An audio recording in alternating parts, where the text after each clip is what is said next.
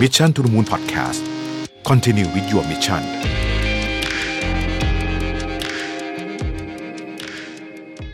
สวัสดีครับยินดีต้อนรับเข้าสู่ Mission to the Moon Podcast นะครับคุณอยู่กับประวิทย์หานุตสาหะครับ วันนี้ผมมีแขกพิเศษนะครับจากวีซ่านะครับประเทศไทยมาอยู่ในห้องส่งกับเรานะครับ สวัสดีคุณสุริพงษ์ตันติยานนท์คุณไม้นะครับ ผมครับสวัสดีครับ สวัสดีครับคุณไม้คุณไม้แนะนำตัวเองนิดนึงได้ไหมครับว่า ตอนนี้ทำอะไรอยู่บ้างครับครับผมเรียกผมไม้ได้เลยนะครับ ก็คือครับผผมมตอนนี้ผมเป็น country manager นะครับครับก็คือเป็น เป็นคนที่ดูแลวีซ่าในประเทศไทยเนี่ยแหละครับนะฮะหวังว่าหลาย ๆ ท่านคงมีบัตรวีซ่าอยู่ในกระเป๋าครันะบฮะอ่าก็เราเป็นเบื้องหลังของผลิตภัณฑ์เกี่ยวกับ payment นะฮะอืมเบื้องหลังในในมุมไหนก็คือเราเป็น network ที่เชื่อมระหว่างร้านค้านะครับกับผู้ถือบัตรครับนะครับแล้วก็ธนาคารนะครับตรงนี้มันต้องอาศัย network ที่ ที่มีเครือข่ายที่ครอบคลุมอ่าทั้งในประเทศทั้งนอกประเทศนะฮะอันนั้นคือฟังก์ชันหลักของของวีซ่าแต่ในในขณะเดียวกันเนี่ยในในทีมงานเราทุกคนเนี่ยเราก็ช่วยลูกค้านะครับลูกค้าของวีซ่าคือเราเป็น B2B business ลูกค้าของเราคือผู้ออกบัตรหรืครัอบร้านผมค้ารับบัตรนะครับอืมเพราะฉะนั้นก็คืออะไรก็ตามที่เราช่วยลูกค้าได้ในการ grow business ของเขาเนี่ยนั่นคือสิ่งที่เป็นหน้าที่ของของวีซ่าประเทศไทยอืมครับผมครับ วันนี้จะชวนคุณไม้คุยเรื่อง e-commerce และ commerce ต่างครับๆนะครับ ที่มีหลายชื่อเรียกเนี่ยนะครับ ต้องตก่อนอื่นต้องขอเอ่อถามเจาะลงไปในประเด็นเรื่องของโควิดนิดนึงก่อนแล้วกันนะเพราะเชื่อว่าเรื่องนี้นี่น่าน่าจะกระทบทุกคนโดยเฉพาะเรื่อง payment ก็น่าจะครับน่าจะมีการเปลี่ยนแปลงเยอะพอสมควร ในช่วงของโควิด -19 เนี่ยครับพฤติกรรมอะไรที่เราเห็นที่เปลี่ยนแปลงไปจากเดิมก่อนที่จะเกิดวิกฤตใช่ไหมครับคุณไม้ผมว่าโควิดอย่างที่ทุกท่านทราบนะครับมันกระทบทุกคนแหละนะฮะอืมคอมเมอร์สทุกอย่างกระทบหมดนะครับมีมีบางธุรกิจที่ไปใน กระทบแย่ๆเนี่ยเยอะมาก เพราะว่าครับคนไม่มีกำลังซื้อคนโดนอืมล็อกดาวน์ออกไปซื้อของไม่ได้ใช่ไหมฮะอ่าแต่มันก็จะมีหลายหลายประเด็นที่สามารถมันกลายเป็นเรื่องใหม่ขึ้นมาอย่างอีคอมเมิร์ซเนี่ยก็เราเห็นภาพแล้วนะครับ ผมคิดว่าหลาย ๆ ท่านที่ที่อยู่ในตลาดทั้งไทยทั้งเมืองนอกเนี่ยจะเห็นภาพว่าไอ้ธุรกรรมเนี่ยเยอะขึ้นเยอะอย่างอย่างนึกถึงตัวเราเองเนี่ยช่วงที่ล็อกดาวน์เราไปไหนไม่ได้เนี่ยซึ่งไม่เคยเกิดขึ้นมาก่อนใช่มันเกิดขึ้นพร้อมกันทั้งทั้งโลกเนี่ยครับนะฮะมัน force ให้เราทำอะไรเรา force ให้เรา ต้องหาช่องทางใหม่อืมๆนะฮะในการในการในการดำรงชีวิตปัจจุบันนะครับนั่นนั่นคือเหตุผลที่ไออีคอมเมิร์ซเนี่ยมันมันมันเด้งขึ้นมาเลยนะครับอืมเป็นตัวหนึ่งที่อ่าเราเห็นธุรกรรมอีคอมเมิร์ซพุ่งขึ้นเยอะ เราเห็นอ่าลูกค้ากลุ่มใหม่ๆ ซึ่งปกติเนี่ยไม่ไม่ได้อยู่ในเรื่องที่เวลาเราพูดอีคอมเมิร์ซอย่างผู้ใหญ่นะครับอ่าอ่าเนี่ยอ่าอย่างรุ่นแม่ผมรุ่นน้าผมอะไรต่างๆ เนี่ยอ่าเข้ามาในมามาเริ่มดูแล้วว่าเฮ้ยจุฬามาร์เก็ตเพลสขายอะไรอืมเนี่ยธรรมศาสตร์อ่ามาร์เก็ต ขายอะไรนะฮะแล้วก็จะซื้อของอะไรกันยังไง เพราะฉะนั้นมันมันเป็นช่วงเวลาไม่กี่เดือนนะครับอืมที่ force ให้ให้ผู้บริโภคเนี่ยหาวิธีใหม่ ๆ ในการเข้าถึงสินค้าที่ตัวเองอยากได้ครับนะครับอันนี้คือสิ่งที่เราเห็นภาพชัดเจนอืมเลย ทีนี้ในแง่ของผู้ขายเนี่ยใครเข้าไปถึงลูกค้าในพอดีจังหวะนั้นได้เนี่ยก็จะนับว่าเป็นโชคดีไปนะครับอืมว่าก็จะเข้าในเทรนด์ได้ทันนั่นครับคือสิ่งที่เราเห็นในมุมของอีคอมเมิร์ซพอหลังล็อกดาวน์เนี่ยเอ่อสิ่งหนึ่งที่เราเห็นอีกเพิ่มมาก็คือว่าอ่า e-payment โดยโดยโดยโดยภาพรวมเนี่ยนะ e-payment ของในผมผมคือว่าอะไรก็ตามที่ไม่ใช้เงินสดเนี่ยอืมนะฮะเราเป็น e-payment หมด เราเห็นเทรนด์นี้มาเลยนะครับในแง่อ่าร้านค้าเปิดปุ๊บเนี่ยสิ่งที่ลูกค้าอยากได้คือทำยังไงที่เขาอ่าปลอดภัยที่สุดจากโรคร้ายนะฮะอืมจากไวรัสจากอะไรก็ตามเนี่ยเพราะฉะนั้นเขาไม่อยากจับเงินสด เขาไม่อยากจะมีเอาบัตร หนึ่งใบ ส่งให้พนักงานขาย ซึ่งอ่าไม่รู้มือพนักงานขายสกปรกหรือไม่สกปรกยังไงนะฮะแล้วเสร็จแล้วรับกลับมา อันนี้คือสิ่งที่เขาไม่อยากได้นะครับแล้วก็กรอบกับอ่าทางภาครัฐเองเนี่ยก็ให้ความสำคัญกับการพยายามอ่าเนี่ยครับรณรงค์การใช้ e-payment เนี่ยอ่าเราก็จะเห็นอีกเทรนด์หนึ่งขึ้นมา คือเทรนด์ของการที่ลูกค้าอยากจะใช้อะไรที่เกี่ยวกับ contactless อืมนะฮะ contactless เนี่ยอ่า ได้หลายอย่างทั้งในแง่พลาสติกการ์ดเองวันนี้ถ้าเกิดอ่าคุณวิทย์ดูในกระเป๋านะครับแล้วมันมีสัญลักษณ์ที่เป็น contactless เนี่ยเป็นเหมือนคล้ายๆ Wi-Fi กับหัวเนี่ยอันนั้นนะคือตัวบอกเราว่าถ้าเกิดไปร้านไหนก็ตามที่เขารับ contactless เนี่ยเราแตะเราบัตรอยู่ในมือเราตลอดเราแตะแล้วเราก็จ่ายอืมไม่ต้องมานั่งเอาบัตรให้เขาครับนะครับวันนี้ปั๊มน้ำมันเต็มไปหมดเลยที่ที่อ่าใช้วิธีนี้ครับนะครับนั่นคือสิ่งที่เราเห็นภาพอืมทั้งอ่าอันนั้นคือพลาสติก แต่ในแง่อ่าใช้แอปพลิเคชัน ใช้ wallet พวกนี้ก็ใช่หมดนะครับนั่นคือเทรนด์ที่มันเกิดขึ้นมา ที่เราเห็นภาพคือเทรนด์สองสามเทรนด์เนี้ยไม่มีทางจะหายไปละอืมนะฮะเขาบอกว่าสองสามเดือนที่ผ่านมาไอ้ช่วงโควิดเนี่ยมัน speed up การพัฒนาเรื่อง e-payment ไปหลายปีอ่านะฮะคือจากจากที่สมัยก่อนต้องบอกว่า cashless อ่าอ่า society เนี่ยต้องใช้เวลาอีกอืมเท่าไหร่ถึงจะไปครับเนี่ยเราเห็นภาพเลยว่า เอ้ยมันมาจริงๆอืมแล้วมันมาได้เพราะทุกคนโดน force ว่าครับต้องทำหมดครับถามคุณไมค์เรื่องนี้นิดหนึ่งคำว่า speed up นี่ผมชอบครับเออมีเราเห็นไหมครับว่า ก่อนหน้านี้มีลูกค้าอย่างของวีซ่าเนี่ยที่ที่เป็นอ่าลูกค้าเป็น end user เนี่ยนะคครัรับบที่ลังเลอะอืมที่จะกรอกบัตรเครดิต เข้าไปในเว็บไซต์หรืออมอะไรบางอย่างเนี่ยรู้สึกว่าแหมครับเบอร์บัตรเครดิต มีเบอร์ใช่ CVC ใช่ข้างหลังอีกเนี่ยโอ้โหรู้สึกแหมมันไม่ค่อยปลอดภัยใช่ฮะแล้วเห็นพฤติกรรมนี้เปลี่ยนไหมฮะช่วงโควิดผมผมว่ามันเปลี่ยนมาเรื่อยๆนะครับจริงฮะๆคือคือถ้าถ้าบอกว่าก่อนหน้านี้ถ้าถามสัก หลายปีที่แล้วเนี่ยไอการที่จะเอาเบอร์ไปอืมผูกกับอะไรเนี่ยเป็นเรื่องที่ใหม่มากเลย แล้วคนจะเออห่วงมากสมมติใช่จะซื้อของอีคอมเมิร์ซทั้งหลายเนี่ยแล้วบอกว่าเขาบอกว่าให้เอาบัตรแค่คีย์บัตรเข้าไปแล้วอืมเราก็ต้องเอาเอา information นี้ให้กับไออีคอมเมิร์ซ site นั้นๆเนี่ยเราก็เสียวละ แต่ตอนหลังๆ ผมว่าด้วยพัฒนาการต่างๆ เรื่อง security นะครับอืมแบงก์เองก็เก่งมากแบงก์ครัก์บไทยนี่เก่งมากนะฮะฮะในการที่อ่า มีการทำ alert system นะครับอ่าซื้อปุ๊บ มีกระเด้งเข้ามาที่มือถืออมถ้าเกิดไม่ใช่ก็รีบจัดการเลยตอนนั้นอะไรเงี้ยอืมผมว่าเรื่องพวกเนี้ยมันเป็นไอพัฒนาการเรื่อง security ไอไอโปรโตคอลต่างๆเนี่ยมันดีขึ้นเยอะอืมเพราะฉะนั้นหลังๆที่เราเห็นมาตลอดแม้แต่ก่อนโควิดเนี่ยสมมติเข้าเว็บไซต์เนี่ยคุณวิทย์คงเคยซื้อของเว็บไซต์อยู่แล้วครับนะฮะเราเอาบัตรเนี่ยไปฝากไว้กับเว็บไซต์นั้นเลย เราเรียกว่าฮะ card on file ใช่ไหมฮะก็คือเอาเอาเบอร์บัตรเนี่ยไปไว้ เพราะฉะนั้นครั้งที่ 2 ครั้งที่ 3 มาเนี่ยไม่ต้องกรอกอีกทีละอืมเราแค่เลือกว่าเราจะใช้บัตรเดิมหรือเปล่า นะครับ ซึ่งหลังบ้านเนี่ยเทคโนโลยีที่ทำการป้องกัน security ตรงนี้ให้มันดีขึ้นมาก ๆ เนี่ยมันมีอีกเยอะแยะเลยอืมแต่นั่นเป็นตัวที่ทำให้ลูกค้าเห็นภาพแล้วว่าเออมันมีความสะดวกมากขึ้นนะครับ เพราะฉะนั้นเนี่ยอ่าแล้วมันไม่ได้เสี่ยงอย่างที่คิดเทรนด์ที่เราเห็นก็คือว่าคนยอมรับตรงนี้เยอะขึ้นเรื่อยๆ แต่จริงๆ คืออย่างอย่างวีซ่าเราจะไม่หยุดอยู่แค่นั้นนะครับเพราะตรงนี้มันก็ยังมีคน concern มีคนห่วงเรื่องนี้อยู่ มันถึงมีเรื่องเทคโนโลยีใหม่ๆ tokenization นะฮะคือการแปลง 16 หลักที่อยู่บนบัตรเราเนี่ยอืมไปเป็นเบอร์อะไรก็ไม่รู้ที่ไปฝังไว้อยู่ในอ่าเว็บไซต์ สมมุติครับเราจะซื้อของวันนี้นะฮะถ้าถ้าเกิดคุณอ่าคุณวิทย์อ่าซื้อของที่อ่าเอาเอาเบอร์ไปไว้ที่บางอ่าผู้ประกอบการอย่างเช่น Netflix อย่างเงี้ยอืมนะฮะแล้วเอาเบอร์ไปไว้เนี่ย ใน Netflix เนี่ยเขา tokenize หมายความว่าไงครับหมายความว่าเขาจะไม่เก็บเบอร์ 16 digit ของคุณวิทย์ไว้เขาไม่เห็นนะฮะไม่เห็นใช่ฮอืมเขาจะเก็บเป็นเบอร์ที่แปลงไปเรียบร้อยแล้วเป็นอืมโทเค็นเพราะฉะนั้นถ้าเกิดมีใครไปแฮ็กข้อมูลอะไรก็ตามที่อ่าร้านค้านั้นๆเนี่ยก็จะไม่ได้เบอร์จริง ๆ ไปอืมนะครับเพราะฉะนั้นยิ่งสร้างความมั่นใจให้คนมากขึ้นมากขึ้นเรื่อยอืมๆตัวนี้เป็นตัวที่เราเห็นภาพว่าความปลอดภัยมันมาพร้อมอา ถ้าเกิดว่ามันมาเนี่ยมันต้องมี proof point ซึ่งเป็นอืมเทคโนโลยีมันมาช่วยได้ครับนะครับแต่ความสะดวกเนี่ยมันเป็นตัวหนึ่งที่ลูกค้าถามหาเยอะเหมือนกันอืมถ้านึกถึงว่า 1 เว็บไซต์เว็บไซต์ A กับ B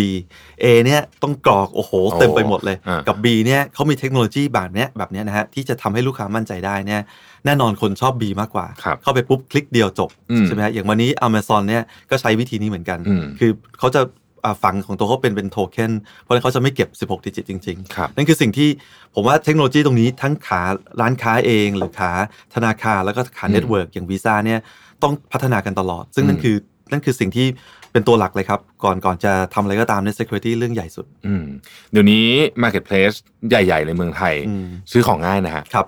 กรอกทีเดียวแล้วหลังจากนั้นก็กดซื้อทันทีซื้อทันทีไปเลย คือไม่ซื้อทันทีไม่ไม่ผ่านมาหน้าแบบให้เห็นอีกเลยว่าไปเร็วมากเลยนะฮะเอาซื้อแล้วเหรออะไรเงี้ยนะฮะครับวันที่ 9 เดือน 9 ที่ผ่านมาก่อนเราอัดพอดแคสต์นี้ก็หลายท่านน่าจะเยอะอยู่ นะฮะรู้ตัวอีกทีก็สิ้นเดือนรู้ตัวอีกทีก็กล่องเต็มไปหมดครับกล่องเต็มเต็มบ้านไปหมดเลยนะฮะเอาพัฒนาการของจริงๆ เรื่องของอีคอมเมิร์ซเนี่ยมันมีแตกย่อยไปอีกนะฮะมาร์เก็ตเพลสก็เป็นแบบหนึ่งเนาะอันนี้พัฒนามาร์เก็ตเพลสก็ก็เราก็คงพอจะนึกภาพกันออกนะครับแต่มันมีอันที่น่าสนใจประเทศไทยก็คือพวกโซเชียลคอมเมิร์ซครับครับที่ผมว่าเออประเทศไทยน่าจะเป็น case study อันหนึ่งนะใช่ที่มีการขายของผ่านไลฟ์ครับคุยกันในไลน์อะไรไปซื้อของใน IG IG ครับอะไรอย่างเงี้ยที่ IG ประเทศอื่นเขาก็งงๆว่าเอ๊ะมีขายของได้ด้วยเหรอใช่นะฮะ เออคุณไมค์มีมีมีเคสน่าสนใจไหมที่อยากจะเล่าให้เราฟัง ผมผมคิดว่าเอ่อเราเราเห็นภาพเนี้ยเยอะนะครับ วันวันนี้เวลาเราพูดถึงตลาดโซเชียลคอมเมิร์ซเนี่ยสมัยก่อนเราจะเห็นกลุ่มแม่ค้าพ่อค้าออนไลน์บางคนนะฮะที่มาไลฟ์มาอะไรก็ตามเนี่ยแต่พอช่วงโควิดที่ผ่านมาเนี่ยเราเห็นแล้วว่าเออ มันมีคนที่โดนผลกระทบจากโควิด และงานอ่าตกงานหรือว่าใช่ลดเงินเดือนอะไรก็ตามอืมแล้วต้องหารายได้ใหม่เนี่ย เขาเห็นภาพแล้วว่าเขาสามารถเทิร์นมาเป็นเป็นพ่อค้าแม่ค้าได้อืมนะครับเพราะฉะนั้นเราถึงเห็นการเติบโตของตลาดพวกนี้เยอะนะฮะสิ่งที่เราเห็นแล้วเราก็พยายามจะดูว่าเราจะช่วยเขายังไงเนี่ยนะฮะก็คือวันนี้ถ้าเกิดเข้าไปก่อนเนี่ยโอเคโอเคอาจจะอาจจะส่งของโดยใช้ cash on delivery นะฮะก็คือการที่ว่าไปถึงที่บ้านแล้วค่อยจ่ายเงินสดนะครับอืมหรือว่าจะต้องโอนเงินระหว่างกันอะไรก็ตามเนี่ยแต่เราเห็นเราเห็นนี้นะว่ามีผู้บริโภคอยู่เยอะเหมือนกันที่อยากจะใช้ สิ่งที่เขามีอยู่ในตัวก็คือบัตรเครดิตอืมหรือบัตรเดบิตในการจ่ายครับเพราะว่าอะไรครับ เพราะเขาสะสม point อ่าใช่นะฮะวันนี้ถ้าเกิดจะสะสม point เขาต้องไปตามห้างไปตามอะไรที่มันเป็นอืมรับปกตินะฮะแต่ว่าถ้าเกิดพอว่ามาโซเชียลคอมเมิร์ซอ้าวเฮ้ยอ่าล็อกดาวน์อยู่มันไปใช้กันก็ไม่ได้ แต่ว่าอยากจะซื้อของจากsocial commerce เนี่ยจะต้องทำยังไง เพราะฉะนั้นวันนี้มันก็มี pain มันมีอะไรบางอย่างอยู่ที่ที่มันมาเซิร์ฟได้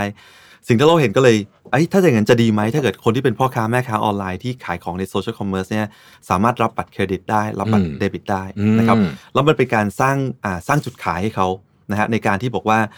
ถ้าเกิดซื้อสินค้ากับผม อาจจะคล้ายๆ กับคนที่อยู่ไอ้โพสต์ข้างล่างๆนะอ่าแต่คุณสามารถจ่ายด้วย credit card ได้อืมและคุณได้ reward point อืมนอกเหนือจากที่คุณจะอ่าอะไรฮะได้ของสินค้าไป คุณอ่ายัยังมีอย่างอื่น เพราะฉะนั้นมันเป็นการสร้างจุดขายเยอะขึ้นให้กับผู้ประกอบการ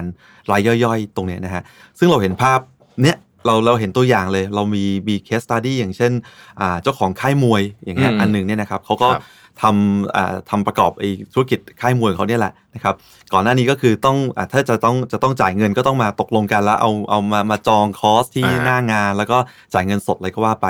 พอมาถึงจุดหนึ่งอะเข้าไปอยู่ในออนไลน์ก็โอเคโอนเงินก็ยังได้ แต่ว่ามันก็ยังมี pain something ไม่ได้มีจุดขายมากขึ้น พอเขาเริ่มรับบัตรเนี่ยอะมันมีจุดขายเยอะขึ้นละอืมนะครับเขาสามารถลูกค้าเนี่ยอ่าใช้ อ่า manage เงินส่วนตัวได้แล้วว่าอันนี้เขาจะใช้ credit card อันนี้ใช้ debit card อืมมันเป็นสิทธิ์ของเขาแล้วว่าจะจะใช้อะไร ถ้าใช้ credit card เขาไม่ต้องจ่ายอีก 30 วันอืมนะฮะก็ยังเป็นเครดิตฟ a c i l i t y อย่างหนึ่งนะฮะอ่าแต่สิ่งที่ผมว่าฟังแล้วน่าน่าชื่นชมน่าน่าตื่นเต้นกว่าคือว่าในมุมของเจ้าของค่ายมวยเนี่ยจริงๆ คือเขาเขามีลูกค้าที่เป็นต่างชาติด้วยอืมในมุมที่เขาคิดได้เลยทันทีคือว่าเอ้ยไอเรื่องการรับบัตรที่เป็น global network แบบเนี้ยมันนอกเหนือจากว่าช่วยคนในประเทศให้จ่ายเงินง่ายขึ้นเนี่ย ปกติเขาจะมีลูกค้าที่จองว่าจะบินจากเมืองนอกมา มาเข้าเข้าอบรมในค่ายมวยเขาเนี่ยอืมทุกทีมันจะมีปัญหาเรื่องเงินเรื่องอะไรก็ตามอ่าว่าจะโอนใช่ยังไง วันนี้ถ้าเขารับรับอ่าดิวิซ่าคาร์แล้วเนี่ยทีนี้ง่ายเลยอืมใช่ไหมฮะเขาสามารถที่จะให้อ่าทางอ่าเมืองนอกเนี่ยลูกค้าเขาเมืองนอกเนี่ยสามารถที่จะอ่าเรียกว่าอะไรฮะมาจ่ายเงินได้เลยใช่เพราะฉะนั้นในทันทีที่รับ e-payment แบบเนี้ยอืมมันทำให้เขาเปิดตลาด จากจากแค่ลูกค้าในเมืองไทยเนี่ยอืมตอนเนี้ยลูกค้าเขาไม่ได้อยู่แค่เมืองไทยละอืมไปได้อีกไกลเลยและนั่นคือสิ่งที่ผมคิดว่าอ่าผู้ประกอบการอ่า SME หรือ Micro Merchant ต่างๆ เนี่ยจะได้ประโยชน์เยอะในการที่เข้ามาอยู่ในระบบที่เป็นอืม global network ครับนะครับเพราะนั่นคือสิ่งที่เขาเปิดตลาดทันทีอืมทำไมจะต้องคิดแต่คนไทยอืม นะในในเมื่อวันนี้เนี่ยเราเรารับบัตรเครดิตได้แล้วเนี่ย payment นี่เรื่อง pain สุดนะฮะของการทำเพน commerce มากทั้งหมดใช่แต่ถ้าเกิดสามารถแก้ตรงนี้ได้เนี่ยจะจะช่วยเปิดตลาดได้อีกมหาศาลอืมครับอีกอันหนึ่งที่ผมว่าน่าสนใจมากก็คือ เรื่องของการสั่ง food delivery ครับเนาะที่ตอนนี้เรา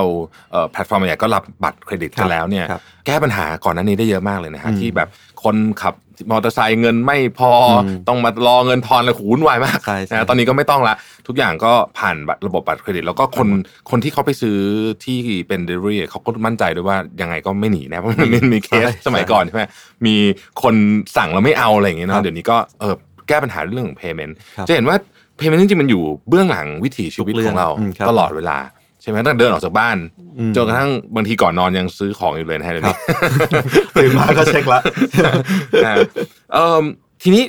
อยากจะถามอีกนิดหนึ่งก่อนจะก่อนจะลงไปใน detail เพิ่มขึ้นเนี่ย ในอนาคตเนี่ยครับตัว plastic card ซึ่งจริงๆวีซ่าเองก็เคยบอกมาก่อนหน้านี้อยู่แล้วว่าจริง plastic card มันก็เป็นแค่ format หนึ่งของครับวีซ่าเท่านั้นเองเนี่ยมันจะค่อยๆ น้อยลงไหมฮะในอนาคตมันจะไปอยู่ในมือถือมากขึ้นไหมฮะจริงๆนั่นนั่นคือสิ่งที่วีซ่าคิดนะฮะแต่มันไม่ไปไหนอีกสักระยะนะครับอืมอืมอืมแต่ในมุมพวกเราเวลาเราเราเราเราเราคุยกันเนี่ยเราจะบอกว่าเราเลยในโลกเนี้เราเลยจุดพีคของพลาสติกการ์ดละอืมนะฮะมันยังมีอยู่นะครับพีคแล้วค่อย ๆ ลงใช่ไหมครับฮะเพราะยังมี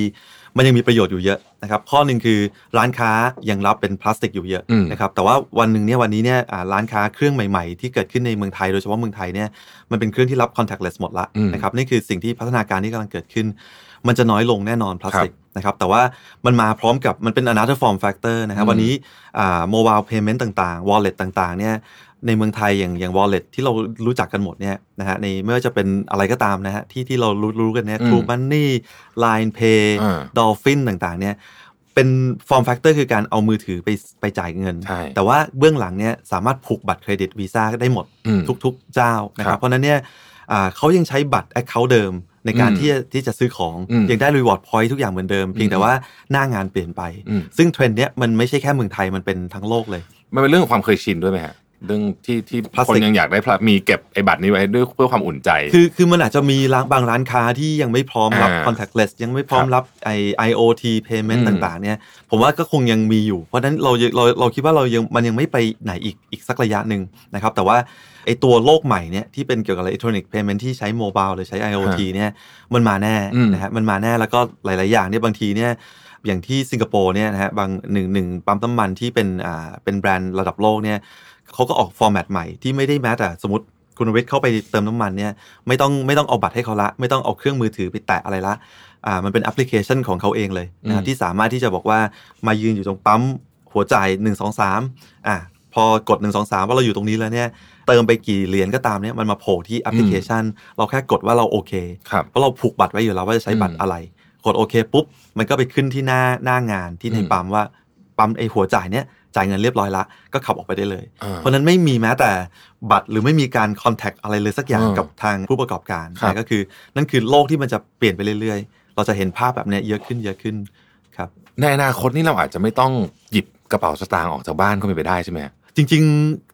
ผมว่าลองดูก็ได้นะครับผมว่าเอาวันนี้ก็พอพอไหวแล้วนะเออพอไหวพอไหวพอไหวแล้วนะคือพอคือไหวถ้าลองดูอย่างอย่างวันนี้ ผมว่าภาครัฐเราเองเก่งนะครับคืออืมคือโอเคมันมีอ่า network อย่างอย่างอย่างอย่างวีซ่าเนี่ยนะฮะที่ทำเรื่อง payment อยู่ แต่ยังผมว่าคุณวิทย์ก็คงรู้ละไอ้ PromptPay นะ QR payment ที่ ไปซื้อกาแฟก็ใช้ได้เนี่ยอันนั้นก็เป็นหนึ่งใน form factor ที่ที่ภาครัฐก็ดันแล้วโชคดีว่าภาครัฐเนี่ยอ่ามองการไกลมากคือว่า QR code spec เนี่ยนะฮะที่เราเห็นกันตามร้านเล็ก ๆ น้อยๆเนี่ยวันนี้โค้ดเนี่ยเป็นโค้ดที่ adopt เป็นโค้ด standard ของโลกอืมนะครับเพราะฉะนั้นเนี่ยหลาย ๆ ร้านตรงนั้นเนี่ยใช้ต่อให้เป็นเห็นว่าครบเอ่อ prompt pay QR เนี่ยแต่สามารถใช้ account visa เนี่ยจ่ายได้โดยใช้ QR code อ่าเหมือนกันเพราะฉะนั้นตรงนี้ผมว่าก็จะเห็นความหลากหลายครับเยอะขึ้นทีนี้ก็อยู่ที่ว่า ลูกค้าผู้บริโภคเลือกอะไรอืมนะฮะว่าอะไรสะดวกที่สุดสำหรับเขาผมว่าอันนี้จะเป็นมันเป็นตลาดของลูกค้าละมีทางเลือกให้เขาไว้เยอะที่สุดแล้วเดี๋ยวเดี๋ยวเรารู้เองครับว่าเขาต้องการอะไร อืมแต่เมื่อกี้ที่คุณไม้บอกว่าเอ่อโควิดนี่มาเร่งเรื่องให้เรื่องนี้มันจากปกติอาจจะต้องใช้เวลาอีกสักห้าปีคนครัจะบค่อยๆเปลี่ยนทีละนิดใช่ไหมฮะอันนี้นี่คือแบบ หดไอ้ Crash ห้า course ปีนี่มาเหลือ ตุ้มเนี่ยเหลือสามเดือน ทุกคนอ่าฮะใช้เป็นกันหมดแล้วใช่นะฮะแล้วพอใช้หลายอย่างพอใช้เป็นแล้วเนี่ยก็เอ๊ะสะดวกดีสะดวกดีก็ไม่อยากกลับไปใช้ของเก่าครับเพราะว่าเท่าที่ผมเข้าใจนี่คือจริง ๆ เงินสดเนี่ยต้นทุนการ manage สูงมากใช่ไหมสูงฮะมากครับสูงมากจริงๆผมว่าถ้าผู้ประกอบการจะรู้เลยว่าอืมถ้าเกิดอย่างสมมุติว่ามีร้านค้าที่มีหน้าร้านเนี่ยนะฮะไม่ว่าจะเป็นเรื่องการ manage อ่าการตรงกันของเงินในบัญชีเอ่อที่อยู่ในในหน้าจอหรือว่าจากเงินสดที่มีอยู่ในมือเนี่ยมันจะมีปัญหาอย่างนี้แทบทุกวันนะฮะหรืออาจจะมีพนักงานไม่ซื่อสัตย์อะไรอย่างนี้ก็ตามเนี่ยอืมอืมอืมมันจะมีเรื่องพวกนั้นเยอะมันมีหลายคอร์สที่มันเกี่ยวกัน ทีนี้อ่า e-payment พอมันเข้ามาเนี่ยแน่นอนมันมันช่วยได้เยอะครับ อือืมมก็เห็นเชื่อว่าหลายคนตอนนี้ที่ได้ลองอะไรใหม่ๆพวกเนี้ยแล้วรู้สึกว่าเออมันสะดวกขึ้นครับเก็บ record ก็ได้ใช่นะฮะมีไม่ต้องมานั่งจดเองว่าวันนี้ใช้เงินอะไรไปบ้างเนี่ยครับก็คงจะเปลี่ยนพฤติกรรมไปตลอดละตลอดมาก็คงจะไม่กลับมาใช้เหมือนเดิมอีกแล้วครับหรือว่าหลายท่านเนี่ยที่มีผู้ใหญ่อยู่ในบ้านอืมแล้วก็ถูกบังคับให้ใช้พวก เนี่ยนะสารพัดเกี่ยวกับ payment mobile banking อะไรเนี่ยครับซึ่งก่อนหน้านี้เนี่ยผู้ใหญ่หลายคนก็บอกว่าไม่ได้ต้องไป up book ที่ธนาคารอืมครับรู้สึกรู้สึกว่าถ้าไม่ up book นี่เงินไม่เข้านะ ตอนนี้ก็น่าจะชินแล้วคิดว่าชินแล้วนะฮะฮะก็น่าสนใจเหมือนกันว่าเออจริง ๆ บางทีเนี่ยโควิดนี่มันมาคือไม่งั้นในเรื่องเรื่องไอ้ up book นี่ผมว่ายังคงยังอีกนานจนถ้าไม่เจอเรื่องนี้ว่าเออมันมันเปลี่ยนจริงๆแล้วอย่างนี้ก็คุณพ่อคุณแม่ผมเดี๋ยวนี้ก็ไม่ไม่ไม่ไป up book ที่ธนาคารผมผมว่าต้องชมชมธนาคารไทยฮะอืมเก่งเก่งมากครับเราผมว่าในในตลาดที่วีซ่ามองในในทั้งโลกเนี่ย เมืองไทยไม่แพ้ใครเลยนะฮะในความอืมในความ advance ของของเทคโนโลยีที่เราใช้ครับนะครับในการไอ้โมบายแอปพลิเคชันเราที่ที่เมืองไทยเนี่ยทำได้เยอะมากตั้งแต่อืมซื้อตัวหนังบางอย่างแบงค์นี่ซื้อตัวหนังจนถึงเป็น payment tool เลยเออนะฮะก็คือผมว่าอันนี้คือเป็นตัวหนึ่งที่ที่เราต้องภูมิใจฮะในเมืองฮะไทยว่าลูกค้าเราเก่งๆนั่นเลย จ่ายของทุกอย่างได้หมดเลย บัตได้รหมดทางด่วนค่าไฟค่าน้ำอะไรใช่จ่ายได้หมดทุกอย่างใช่ฮะใช่ฮะนะโอ้ก็ก็เรียกว่าในช่วง3ามสี่ปีที่ผ่านมาเราอีโวไปเยอะมาก มากครับมากมากมากคือผมว่าอ่าผมผมอยู่วีซ่ามาปีนี้ปีที่5ใช่ไหมฮะแต่ว่าไอสิ่งที่เราคุยกับลูกค้าเนี่ยไม่น่าเชื่อนะครับ มันอยู่ตลาดเดิมคือ payment เนี่ยแหละ แต่ว่าไอไอเนื้อหาของ conversation เนี่ยมันเปลี่ยนไปมหาศาลเลยจากอืมจากเมื่อ 5 ปีที่แล้วจนมาวันเนี้ยนะครับครับ วันนี้เนี่ยทุกคนรู้แล้วว่าอ่าเวลาเราพูดถึงวีซ่าเราจะไม่พูดถึงคาร์ดแล้วเราพูดถึง account อืมนะหมายความว่าอะไรหมายความว่ามีหนึ่ง account เนี่ยสามารถไปโผล่อยู่ใน เครื่องมือต่างๆ ได้เต็มไปหมดเลยใช่นะฮะหนึ่ง account เนี่ยสามารถไปอยู่ในอ่า Samsung Pay อยู่ใน Garmin Pay Fitbit Pay อืมอนาคตจะมี Apple Pay มาอะไรก็ว่าไปเนี่ยอืมมันจะอยู่ได้หมดละแทนที่จะต้องเหลืออยู่แค่หนึ่งบัตรพลาสติกอืนะมซึ่งตรงนี้ก็น่าสนใจครับ ผมว่าอันนี้ความสะดวกมันมาแน่ครับ ถามคุณไหมถึงโครงการหนึ่งของวีซ่าครับ everyone speaks visa ที่เอ่อได้ทำการช่วยเหลือผู้ประกอบการให้ดำเนินธุรกิจไปได้ในช่วงวิกฤต โควิด -19 เนี่ยคุณไม่เล่าให้ฟังนิดนึงได้ไหมครับว่า everyone speaks visa เนี่ยทำอะไรบ้างๆจริง ๆ ผมว่าอย่างที่เราทราบกันนะฮะธุรกิจในเศรษฐกิจของประเทศเราเนี่ยขับเคลื่อนด้วยด้วย SME ใช่ครับนะครับ SME เนี่ยเป็นหลักเลย ทีนี้เนี่ยอ่าช่วงโควิดเนี่ยแน่นอนเราเราเห็นผลกระทบจากของ SME เนี่ยเขาโดนโดนกันหนักมากนะครับอ่าถ้าเป็นรายใหญ่อาจจะมีสายป่านยาวกว่าอืมแต่รายย่อยเนี่ยโดนปิดโดนอะไรไปเนี่ยก็หมดหนทางละ ทีนี้แต่เราเห็นเห็นความพยายามนะครับของผู้ประกอบการที่บอกว่า เอ้ยถ้าปิดแต่ไม่ยอมแพ้อืมนะครับว่าแต่จะจะหาอะไรก็ตามเนี่ยเพื่อมาหารายได้ให้เข้ากับบริษัทให้เข้ากับอ่าครอบครัวนะครับแล้วก็แม้แต่คนอ่าทั่ว ๆ ไปพนักงานกินเงินเดือนที่อาจจะโดนลดเงินเดือนอะไรก็ตามเนี่ยอืมก็เริ่มมาหาหารายได้ใหม่เนี่ยนะครับเราเราถึงจะเห็นภาพว่าเขาเข้ามาสู่ไออีคอมเมิร์ซเนี่ยกันเยอะมากในช่วงอืมในช่วงนั้นนะครับแต่ว่าอย่างที่ผมเรียนนะว่าอ่าแต่ว่าสิ่งที่เขา ไม่คิดก็คือว่าเอ้ยบางทีเขานึกถึงว่าการรับบัตรการรับอะไรต่างๆเนี่ยมันเป็นเรื่องของธุรกิจใหญ่อืมมันเป็นเรื่องของธุรกิจที่ต้องมีบริษัทจดทะเบียนอืมนะครับที่จะต้องมีเป็นบริษัทชัดเจน จะมีรับแผนกบัญชงบัญชีอะไรก็ตาม จริง ๆ คือเขาไม่ไม่ทราบว่าเอ้ยมันไม่จำเป็นขนาดนั้นนะครับเพราะว่าการรับบัตรวันเนี้ย เรามีแพลตฟอร์มในการที่ให้เขาสามารถเข้ามารับบัตรเครดิตเดบิตได้เนี่ยง่ายมากละอืมด้วยเหตุผลคือเรามี fintech partner เต็มไปหมดเลยอืมนะครับเพราะฉะนั้นในช่วงช่วงนั้นเนี่ยทางทีมงานก็เลยนั่งดูบอกว่า เราจะช่วยสร้างศักยภาพเรื่องเนี้ยให้กับผู้ประกอบการรายย่อย หรือคนที่เป็นพ่อค้าแม่ค้าออนไลน์ยังไงนะก็เลยเกิดเป็นอ่าแคมเปญนี้ขึ้นมานะครับที่จะบอกว่าเราจะช่วยให้เขาเนี่ยอ่ามารับมาสร้างความสะดวกให้กับคนซื้อ โดยการที่เปิดทางอ่า ให้ว่ารับบัตรได้นะครับโดยที่เราร่วมมือกับ5อ่า fintech company นะครับครับอ่าบริษัทที่เป็นชั้นนำของเมืองไทยเนี่ยที่เขาสร้างแพลตฟอร์มขึ้นมาแล้วบอกว่าแค่มาที่ลิงก์ของเขานะฮะแล้วก็สามารถที่จะมามากรอกรายละเอียดอยู่ไม่กี่อย่างอืมนะครับเราสามารถเป็นผู้รับบัตรได้เลยอืมนะโดยที่ไม่ไม่ได้ต้องไปธนาคารทำนู่นทำนี่เพราะอ่าเพราะว่าบริษัทโอเคพวกเนี้ยแพลตฟอร์มตรงนี้เนี่ย เขารับหน้าที่เป็นตัวเชื่อมครับนะครับระหว่างลูกค้าที่เป็นรายย่อยอืมกับธนาคารครับที่เป็นเจ้าของไอ้เครื่องต่างๆเนี่ยนะฮะเพราะฉะนั้นเนี่ยคือสิ่งที่เกิดขึ้น เพราะฉะนั้นไอ้ช่วงที่ผ่านมาหลายเดือนที่ผ่านมาก็เลยเราเราเห็นพัฒนาการตรงเนี้ยครับว่าเออคนสนใจเยอะและอย่างที่ผมเรียนนะว่า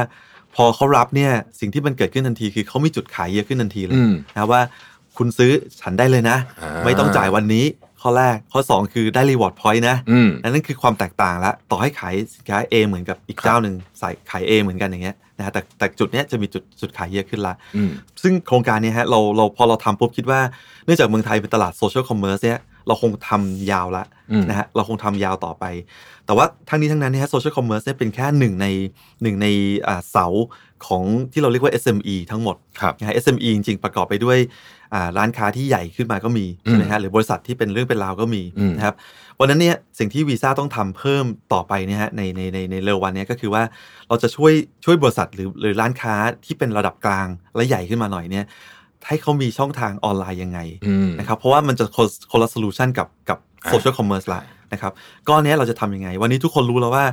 ถ้ามีสินค้าขายต้องมีออนไลน์ช n แนลอืมทุกคนจำมาก่อนละ แต่จริงๆ อย่างที่ทุกคนทราบว่าเราเป็นคอน sumer เราเป็นผู้ผู้บริโภคกันหมดเนี่ยเรารู้แหละว่าประสบการณ์ในการซื้อของเนี่ยสำคัญมากเลย ว่าเราจะกลับไปอีกครั้งหรือไม่กลับ ใช่ไหมฮะเพราะฉะนั้นแค่มีหน้าร้านอยู่ในออนไลน์เนี่ยไม่พอใช่มันต้องมันต้องดีด้วยประสบการณ์ที่ลูกค้าจะได้รับต้องดีด้วยแล้วประสบการณ์เนี่ยคืออะไรนะฮะยังจะต้องมากรอก 16 หลักอืมทุกครั้งที่ซื้อหรือเปล่านะฮะหรือจะต้องมานั่งทำอะไรทุกครั้งที่ซื้อหรือเปล่า หรือจะสามารถแค่ว่า register ไว้ครั้งเดียวแล้วบัตรนี้ฝังอยู่เลยตลอดไปนะฮะแล้วเมื่อไหร่ลูกค้ากลับมาก็กดแค่คลิกเดียว 2 คลิกจบการขาย อันนี้คือสิ่งที่เราพยายามจะผลักดันต่อไปครับว่า จะทำไงให้ร้านค้ารายรายกลางรายใหญ่เนี่ยสามารถเข้ามาในออนไลน์ แล้วมีจุดแข็งที่ชัดเจนในการในการอ่าทำให้ลูกค้า happy ครับนะครับนี่คือรายกลางจริง ๆ แม้แต่ corporate นะฮะหลาย ๆ เจ้าที่เราเราทำงานด้วยเป็น partner ระดับระดับโลกระดับประเทศของเราเนี่ยหลาย ๆ เจ้าก็ยังยังต้องเข้ามาพัฒนาในเรื่องของตัวอ่าอืมประสบการณ์ลูกค้าอีกเยอะ เพราะฉะนั้นนั่นคือสิ่งที่ มันเลยมันเลยทั้งหมดเนี่ยฮะมันก็เลยเป็นทั้งหมดครับที่อยู่ในโครงการที่เกี่ยวกับการรับบัตรเนี่ยอืมมันคือมันเลยสำคัญมากอืมอืมโหจริงอันนี้จริงมากที่คุณหมายบอกว่าเอ่อประสบการณ์ในการเข้าเว็บนี่ผมขยายความให้ผู้ฟังเพิ่มนิดนึง drop off rate เนี่ยสำคัญมากอยู่ที่ไอ้ไอ้แถวๆนี้แหละฮะกรอกที่อยู่กับจ่ายเงินเนี่ยครับ เว็บไหนที่แบบยากอืมๆปวดหัวปวดหัวบางทีบางทีไม่ใช่ครั้งต่อไปนะฮะครับครั้งนั้นก็ไม่ครั้งนั้นซื้อเลยแล้วครับครั้งนั้นก็เลิกซื้อแล้วครับ คือไม่ไม่แล้วก็ไม่กลับมาอีกด้วยฮะนะฮะซึ่งผมเอออันนี้เป็นตัวที่ตัดสินกันจริง ๆ ว่าว่ามันบางคนคิดว่า เอ้ย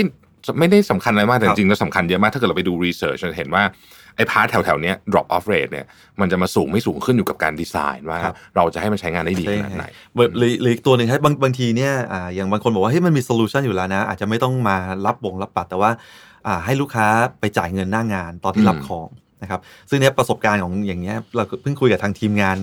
อ่าคนไปส่งหน้าบ้านละ แต่ปรากฏที่บ้านไม่มีใครอยู่นะตอนนี้ เพราะเขาไปส่งเลทไปนิดนึงอย่างเงี้ยแค่นี้ก็กลายเป็นว่าอ้าวของที่ตั้งใจว่าจะได้วันเนี้ยไม่ได้ละเพราะว่าเราต้องจ่ายเงินอืมหน้างานเขาเนี่ยฮะเรื่องเรื่องประสบการณ์พวกนี้มันจะเป็นตัวตัวตัดว่า เจ้า A กับเจ้า B เนี่ยใครจะได้ธุรกิจเยอะกว่ากัน เห็นด้วยมากๆเลยคครัรับบจริงๆจะว่าไป Amazon เนี่ยก็เป็นตัวอย่างที่ดีเจ้าหนึ่งที่เขาพัฒนาตรงนั้นไปจนถึง One click ขีดเขาดีใช่ไหมขีดสุดเลยนะฮะที่แบบว่าโอ้โหอันนั้นนี่แบบ แล้วก็เขาก็ถ้าไปดูเบื้องหลังเนี่ยก็จะพบว่าจริง ๆเขาคิดอะไรเยอะมากกว่าครับจะได้วันคลิกออกมาครับเนี่ยนะครัฮะบขออนุญาตย้อนกลับไปที่ everyone speaks visa นิดหนึ่งเมื่อกี้เอ่ออย่างกรณีที่เป็นอันนี้ เผื่อท่านท่านท่านผู้ฟังหลายท่านสนใจนะเอออย่างผมสมมติผมอยากจะทำบราวนี่ขายโอ้บราวนี่นี่คนทำเยอะมากนะฮะครับช่วงโควิดนะฮะเสร็จแล้วเนี่ยผมก็สมมติว่าผมมีลิงก์มาเรียบร้อยอ่าเอามาปุ๊บเนี่ยบอกว่าอะพี่จ่ายบัตรผ่านบัตรแล้วโยนลิงก์ไปให้ปุ๊บเนี่ยลูกค้าสามารถเข้าไปกรอกเข้าไปกรอกแล้วก็ได้เลยเข้าไปกรอกแล้วก็นะฮะไอ้ตรงนี้ก็จะเป็นหน้าที่ของ fintech company ละอ่าที่จะเป็นคนทำแพลตฟอร์มตรงนี้ให้ครับพ่อค้าแม่ค้าบราวนี่ไม่ต้องสนใจละอ่านะฮะจะมารู้อีกทีคือได้เงินละอืมนะฮะก็เพราะฉะนั้นตรงนี้ผมคิดว่า สมัยก่อนเนี่ยมันอาจจะไม่ง่ายอย่างนี้อืมนะครับ นึกถึงว่าธนาคารเนี่ยก็มีความจำกัดทางด้านเครือข่ายนะฮะต่อให้มีเยอะก็ตามเนี่ย แต่ไม่สามารถที่จะมีพนักงานหรือ หรือใครก็ตามที่จะไปเจอลูกค้ารายย่อยขนาดนี้ได้ลูกค้าของเขาหมายถึงว่าพ่อค้าแม่ค้าออนไลน์เนี่ยนะครับมันไม่ไม่สามารถทำได้ แต่พอมีอ่า fintech partner พวกนี้ขึ้นมาเนี่ยอืมเราก็สร้างแพลตฟอร์มที่ ร้านค้าต่างๆ รายย่อยพ่อค้าแม่ค้าออนไลน์เนี่ยแค่เข้าไปในเว็บไซต์แล้วไปกรอกรายละเอียด register เนี่ยครับแล้ว onboard ได้เนี่ยอืมนี่คือสิ่งที่สิ่งที่มันแตกต่างกับเมื่อเมื่อไม่กี่ปีที่ผ่านมาอืมเพราะฉะนั้นตรงเนี้ยมันเลยทำให้อ่ามัน speed เร็วขึ้นจริงอืมๆเพราะเทคโนโลยีมันพร้อมเมืองไทยนะฮะจริงครับ สมัยก่อนถ้าเกิดเราเป็นคนขายของเวลาเราบอกว่าจะรับบัตรเนี่ยสิ่งแรกที่ผมเชื่อว่าคนส่วนใหญ่นึกถึงคือเครื่องรูดบัตรครับซึ่งตอนนี้มันไม่จำเป็นต้องเป็นอย่างนั้นละไม่จำเป็นแล้วฮะอ่าตอนนี้ไม่จำเป็นแล้วก็เพราะอย่างโดยเฉพาะอย่างถ้าเป็นเป็นออนไลน์เออออนไลน์ commerce ก็ไม่ไม่จำเป็นอยู่แล้วอืมแต่แม้แต่แม้แต่อ่าร้านค้าเนี่ยนะฮะวันนี้เทคโนโลยีเราทำหลาย ๆ ที่เนี่ยเอ่อเราเรียกว่า MPOS อย่างเงี้ยนะฮะ mobile ไอไอตัวไอไอ terminal นะครับว่าเอาตัวอ่าอุปกรณ์ตัวหนึ่งมาเสียบ เข้าไปในมือถือกลายเป็นที่รับบัตรได้ละอ่าจริงๆวันนี้เทคโนโลยีใหม่ๆ อย่างโทรศัพท์ใหม่ๆ ในบางประเทศที่เริ่มออกไปแล้วนะฮะคือ ถ้าเป็นโทรศัพท์ที่เป็น contactless มี NFC เนี่ยได้ด้วยเนี่ยมันมีแอปพลิเคชันที่สามารถทำให้มือถือเครื่องนั้นเนี่ยเป็นเครื่องรับบัตรได้เลยอืมเพราะฉะนั้นถ้าอยู่ตลาดอยู่จตุจักรอยู่อะไรก็ตามเนี่ยต่อให้จะรับบัตรที่เป็นอ่าเราเรียกว่า face to face คือคนมาที่ร้านแล้วมาจ่ายเนี่ยก็ไม่จำเป็นต้องไปขอเครื่องจากธนาคารละ ก็ใช้วิธีนี้ได้เพราะเทคโนโลยีมันมาหลายมุมฮะวันนี้เขาเตรียมไว้สำหรับความต้องการของลูกค้าเลยว่าต้องการจะไปมุมไหน แล้วมัคนรับแล้วมันถูกลงไปเยอะอืมนะในแง่ของไอ้คอสของมันเนี่ยจะถูกไปเยอะ คุณไมค์คิดว่าในอนาคตเรามีโอกาสจะเหมือนประเทศจีนตอนนี้ไหมครับ ที่แบบเรียกว่าคนไม่พกเงินสดกันจริงๆเลยนั้นออกจากครับบ้านมือถือเครื่องเดียวจริงผมว่าในอนาคตเนี่ยนะทั้งโลกนี่น่าจะไปทางนั้นได้อืมนะครับแต่ทีนี้ต้องบอกว่าในในในมุมของอ่าไอสิ่งแวดล้อมของตลาดแต่ละตลาดไม่เหมือนกันอืมนะฮะบางตลาดอย่างตลาดโดยส่วนใหญ่ในโลกที่ไม่ใช่จีนเนี่ยความต้องการอ่าให้มันมีทางเลือกเนี่ยเยอะๆอืมนะครับเพราะฉะนั้นตรงนี้นี่คือสิ่งที่เงินสดเลยยังยังยังมีอิทธิพลอยู่เยอะอืมเพราะต้องบอกว่าเงินสดเนี่ยแข็งแรงจริง ๆ นะฮะคือคือความสะดวกของโดยเฉพาะอย่างเมืองไทยเนี่ยไปกดตู้ ATM ที่ไหนมีเต็มไปหมดเลยอืมใช่ไหมครับเพราะฉะนั้นมันมันมีอยู่ตรงนั้น ของจีนอาจจะคนละ environment กับเมืองไทยนะครับถ้าไปบางที่อาจจะไม่ได้กดเงินสดได้ง่ายขนาดนั้นอืมเพราะฉะนั้นพอมันมีเทคโนโลยีพวกนี้เข้ามาเนี่ยมันช่วยได้เยอะ แต่ว่าในมุมที่ว่าตอบโจทย์ลูกค้าว่ามันสะดวกว่ามันปลอดภัยนะครับมันมีเครือข่ายในการรองรับเยอะ ถ้าเกิดได้สองสามจุดนี้เนี่ยไม่ว่าประเทศไหนผมว่าไปทางนั้นหมดอืม เพราะว่าลูกนั่นคือสิ่งที่ลูกค้าต้องการครับครับผม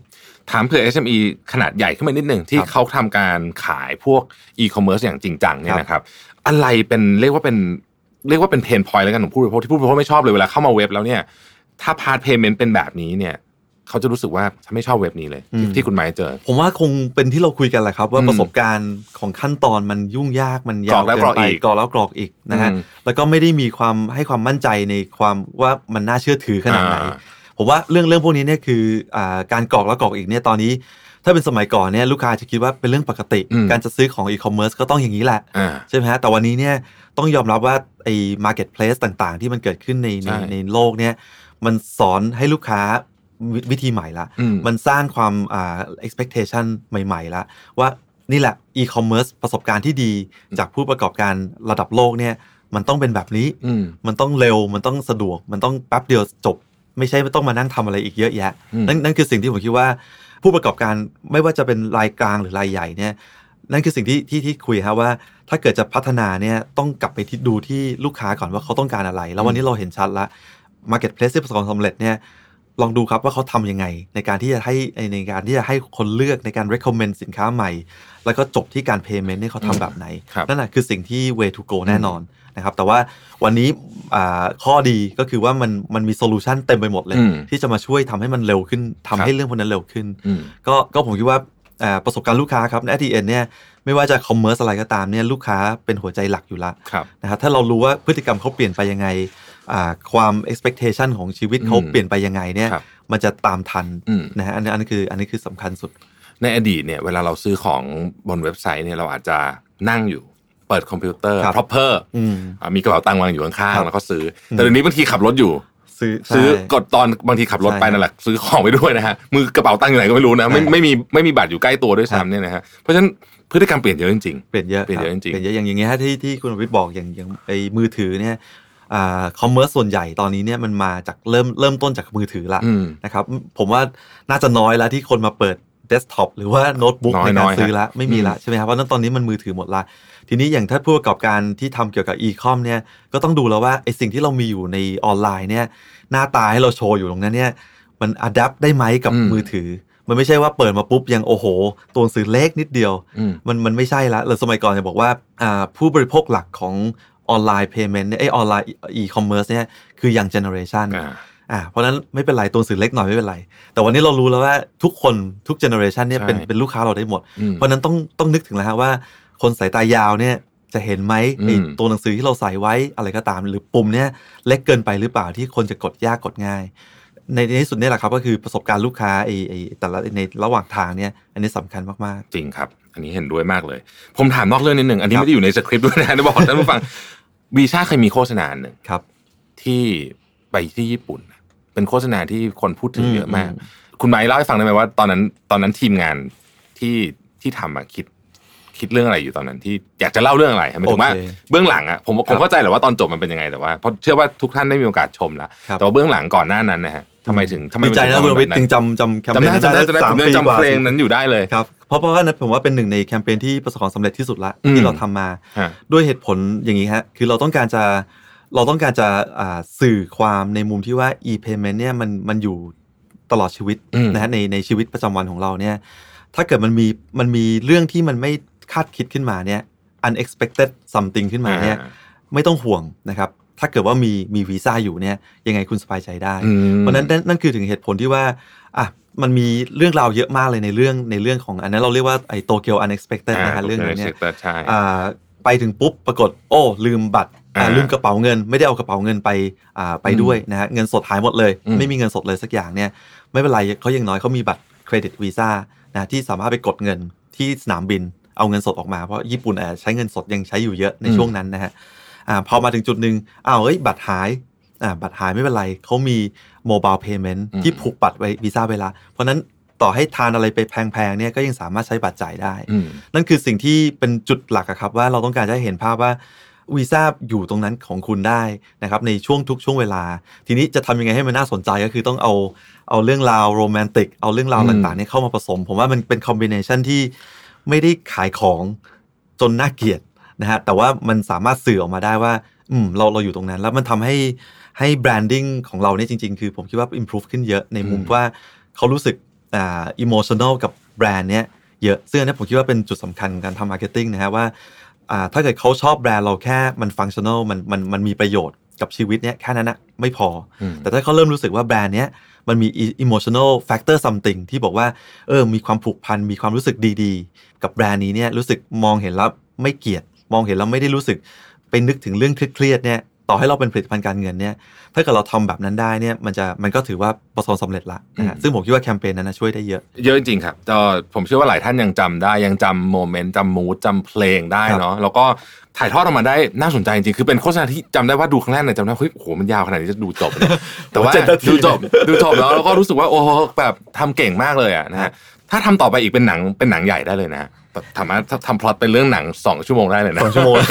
เป็นเป็นภาพยนตร์แบบเดี๋ยวผมบอกภาพยนตร์ทีมรัก marketing โรแมนติกได้เลยนะฮะแบบสปอนเซอร์โดยวีซ่าอย่างเงี้ยครับนะน่าสนใจนะครับอะสุดท้ายครับผมเอ่ออยากให้คุณไม้ฝากแนวคิดนิดนึงว่า คนกำลังจะทำเอาเอาตั้งแต่ผู้ประกอบการไซส์ที่ medium หน่อยครับจะทำตอนเนี้ยรู้ละโหไม่มีอีคอมเมิร์ซไม่ไหว จะขายหน้าร้านอย่างเดียวไม่ได้แล้วครับแล้วโควิดระลอกสองจะมาเปล่าเขาไม่รู้นะฮะอืมนี่ยังไม่ได้พูดถึงเรื่องนี้เลยเนี่ยอะไรเป็นสิ่งที่ ต้องทำในการทำอีคอมเมิร์ซในครับสเกลที่ใหญ่นิดหนึ่งครับกับคนที่เป็นรายย่อยลงมาหน่อยครับนะฮะผมทำบราวนี่อยู่ที่บ้านอืมอยากขายเนี่ย social commerce อะไรเป็นสิ่งที่ต้องโฟกัสครับ ผมว่าแน่นอนนะครับทุก commerce ไม่ว่าจะเล็กจะใหญ่เนี่ยที่จะต้องโฟกัสที่สุดนะจุดเริ่มต้นเลยคือว่าต้องรู้จักลูกค้าเราก่อนว่าลูกค้าอืมเราคือใครนะฮะไอไอลูกค้ากลุ่มเป้าหมายหลักเราคือใคร แล้วเขามีพฤติกรรมหรือแนวคิดเปลี่ยนไป มีความ expectation ในในในสินค้าต่างไปจากเดิมหรือเปล่าตรงนี้ผมคิดว่า ถ้าเกิดว่าไม่รู้จริง ๆ เนี่ย อันนี้จะมีปัญหาไม่ว่าจะอืมธุรกิจใหญ่หรือเล็กครับนะครับ ทีนี้พอรู้แล้วเนี่ยเราจะปรับตัวยังไงนะฮะในธุรกิจรายใหญ่อย่างที่เราคุยคุยกันนะครับว่าแน่นอนฮะเขาต้องเขาต้องสร้างประสบการณ์ที่ดีอ่าถ้าเกิดลูกค้าเขารู้แล้วว่าลูกค้ากลุ่มเขาเนี่ยเป็นกลุ่มที่อ่า seek for money ไอ้ value for อ่า money เป็นหลักเนี่ยอะจะต้องทำยังไง มันมีวิธีไหนไหมที่ไม่ได้เป็นส่วนลด สินค้าแต่มีโปรโมชั่นอะไรหรือเปล่าในการในการทำนะครับอ่าลูกค้าที่เป็นอ่าในในธุรกิจระดับระดับเล็ก หรือว่าเป็นพ่อค้าแม่ค้าออนไลน์นะฮะก็ต้องรอรอดูแล้วว่าเราจะดึงจุดขาย เพราะว่า resource เราไม่ได้เยอะเท่ากับอืมผู้ผู้ใหญ่ละใช่ไหมครัฮะบแต่เราจะดึงจุดขายจากจากที่มันมีอยู่ยังไง ที่ผมเรียนนะครับว่า แค่รับวีซ่าเนี่ยก็เพิ่มจุดขายสำคัญละนะจริงครับฮะว่ามี reward point เกิดขึ้นอืมจากการซื้อบราวนี่เนี่ยอืมแต่ว่าจะเอาไปใช้ให้มันฉลาด แล้วก็ไปถึงเข้าถึงกลุ่มลูกค้ายังไงเนี่ย ก็เป็นที่ skill หรือเป็นทักษะของแต่ละคนละอืมบางคนเอาไปใช้แล้วเห็นภาพเลย ว่าอ๋อโอ้ดีมากเลยซื้อนี่ได้อร่อยด้วย ได้ point ด้วย ไม่ต้องจ่ายทันทีด้วยฮะนั่นคือจุดขายที่เขาเล่าให้เห็นชัดเจนครับบางคนอาจจะไม่ได้พูดเรื่องนั้นเลย พูดถึงเรื่องแค่ความสะดวกอืมเพราะฉะนั้นผมคิดว่าตอนนี้อยู่ที่ ความเข้าใจของคอน sumer ของตัวเองเป็นหลักแล้วนะครับว่าเป็นยังไง ทีนี้ก็จะมี SME ที่ลูกค้าอาจจะไม่ได้เป็น end consumer อาจจะเป็น SME ที่ซื้อของไปเพื่อทำธุรกิจต่ออีกนะครับเพราะฉะนั้นตรงนี้เนี่ยในมุมที่จะสร้างความแตกต่างได้ในในฐานะผู้ประกอบการเนี่ยในมุมผมผมมองว่า ถ้าเกิดรู้ไปในห่วงโซ่เลยว่า consumer end consumer ของแต่ละลูกค้าเราเนี่ยคือใครเนี่ยแล้วเราสามารถที่จะหา solution หรือสามารถที่จะมีจุดขายจุดบริการอะไรที่ไปช่วยให้เขาเซิร์ฟลูกค้าเขาเองได้ดีขึ้นเนี่ยมันจะยิ่งทำให้เราสร้างความแตกต่าง เพราะเกมทุกอย่างในโลกมันอยู่ที่เราแตกต่างกับคนข้างๆเราหรือเปล่า ถ้าแตกต่างเนี่ยแน่นอนนะมันมันช่วยได้เยอะแหละนะฮะครัคุบณวิทย์ ผมว่าเป็นกูรูอยู่ละโอ้ครับไม่ขนาดนั้นหรอกครับผมนะฮะตรงนี้ผมว่าผมว่ารู้จักคอน sumer เป็นหลักอืมเนี่ยอันนี้คือสำคัญไม่ว่าจะธุรกิจเล็กหรือใหญ่ครับฮะคำถามสุดท้ายจริงๆนะครับครับ ผมมักจะถามแขกรับเชิญทุกท่านเลยในช่วงที่สัมภาษณ์มาช่วง 6 เดือนเนี่ยนะครับโควิด ครั้งนี้ให้บทเรียนอะไรกับคุณไหมบ้างไม่ว่าจะเป็นเรื่องธุรกิจ หรืออาจจะเป็นเรื่องส่วนตัวก็ได้ครับ ผมคิดว่าโควิด -19 ครั้งนี้นะฮะที่ที่ที่ในรู้สึกความรู้สึกผมคิดว่าทุกอย่างเป็นไปได้อะอืมคือคือผมรู้สึกเลยว่า โอ้ไอสิ่งที่เราคิดว่ายากนะ จะเปลี่ยนให้คนมาเชื่อแบบนี้ ยากนะ จะเปลี่ยนให้คนจากที่ปกติ ไม่สนใจออนไลน์เลย ไม่อะไรเลย แล้วมาสามารถมาพลิกมาทำอะไรอย่างนี้ได้ ยากนะที่จะทำให้เด็กนักเรียนซึ่งปกติเรียนหนังสืออย่างเดียวนะฮะแต่พอมีปัญหาที่บ้านมีปัญหาเรื่องการเงินเนี่ยต้องพลิกหาวิธี มาหาเงินเพื่อช่วยที่บ้านเนี่ยซึ่งเรามีหลายคนที่เราเคยคุยคุยคุยคยกันอยู่เนี่ยแล้วเราชื่นชมนะครับว่าอยู่แค่มัธยมปลายแต่สามารถช่วยได้โดยการที่ใช้เทคโนโลยีที่เขาเรียนรู้มาดีๆเนี่ยมาสร้างรายได้เพิ่มขึ้นเนี่ยเฮ้ยมันทำได้นะ เพราะฉะนั้นผมว่าถ้าเกิดในมุมที่มันมีความเลวร้ายเกิดขึ้นเยอะฮะมันกระทบในสิ่งที่ทางลบกับคนเยอะ แต่ผมว่าในทางบวกเนี่ยมันมันมันน่าจะเป็นสร้างแรงบันดาลใจได้เยอะ ว่า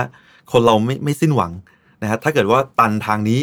ยังไงโลกนี้มีทางเลือกอีกเยอะเลย ที่จะที่จะไปต่อได้นั่นผมคิดว่ามันเป็น positive sign ที่ที่แล้วแต่คนจะจะเลือกไปหรือไม่ไป แล้วแล้วเราเห็นตัวอย่างคนที่ทำได้จริง ๆ เนี่ยมันเลยเป็นแรงบันดาลใจที่ดีได้เยอะเลยครับครับ โอ้โห